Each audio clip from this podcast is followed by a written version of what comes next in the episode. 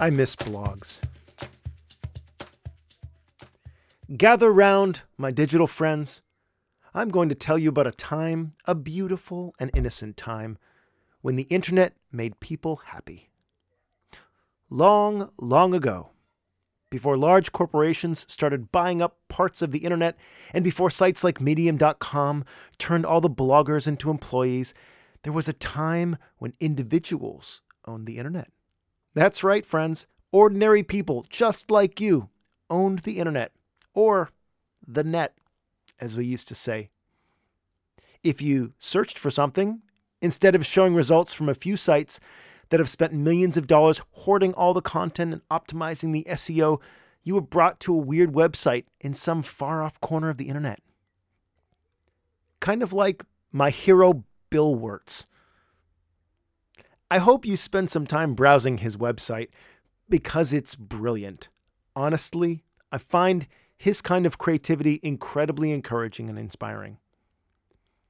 Remember the internet that made you feel that way? It was strange, it was eccentric, but most importantly, it was creative. Kind of like Instagram was for the first couple years. Remember that? People making art instead of selfies? Man, those were the days. Now, the internet has turned into a pile of dog shit. Unchecked corporate greed is out of control, and instead of people using the internet, now the internet uses people. Our attention and mental health is being extracted by companies like Facebook, Twitter, and Google for profit. And while we might throw up our hands and say, but it's free, it's only because we don't understand the true cost. We haven't got the joke yet, and maybe collectively we never will. It's a lot like what Fred Rogers, Mr. Rogers, was saying about television in the 1960s. He saw this new medium as an opportunity to educate children, but was sad to see how it mostly became entertainment for kids with cartoons, then selling them sugary cereals during the commercial breaks. It's been a struggle for me too. I'm one of those bloggers, and I've been blogging in some format on an actual blog, not social media, for 20 years. I made my first website in the 90s using HTML.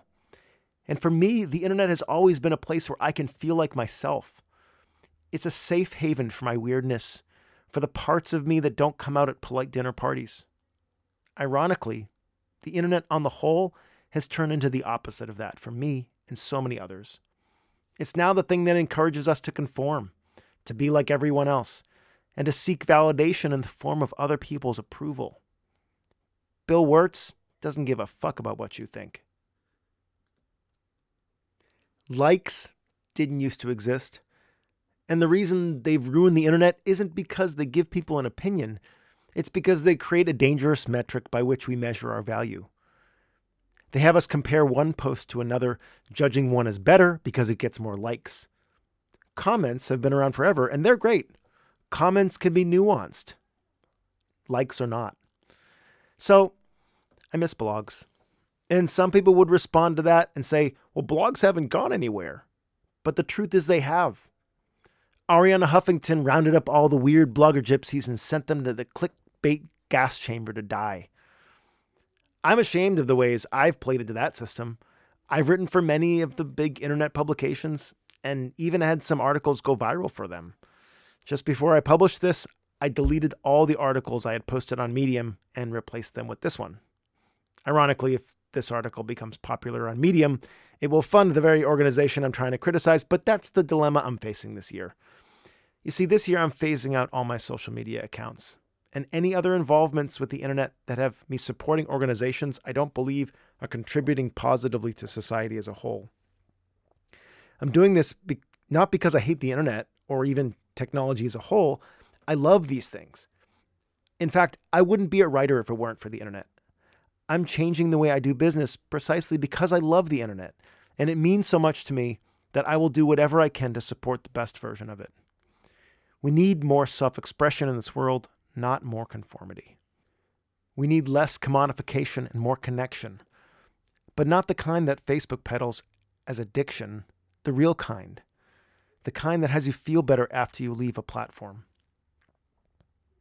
I don't believe the internet will ever recover to what it used to be, but I do think that if I can surround myself with enough people who share my values, I can break my own addictions, feel a lot happier, and return to writing more for my weird blog in hopes that I can do my part to support the part of the internet I miss so dearly. This has been I Miss Blogs, written and read by Dave Buddha for the weird, small little website, Buddhism.com.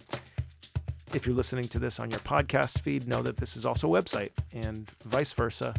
So you can check out both of those. And thanks for supporting uh, my weird little internet website with your attention. It means the world to me.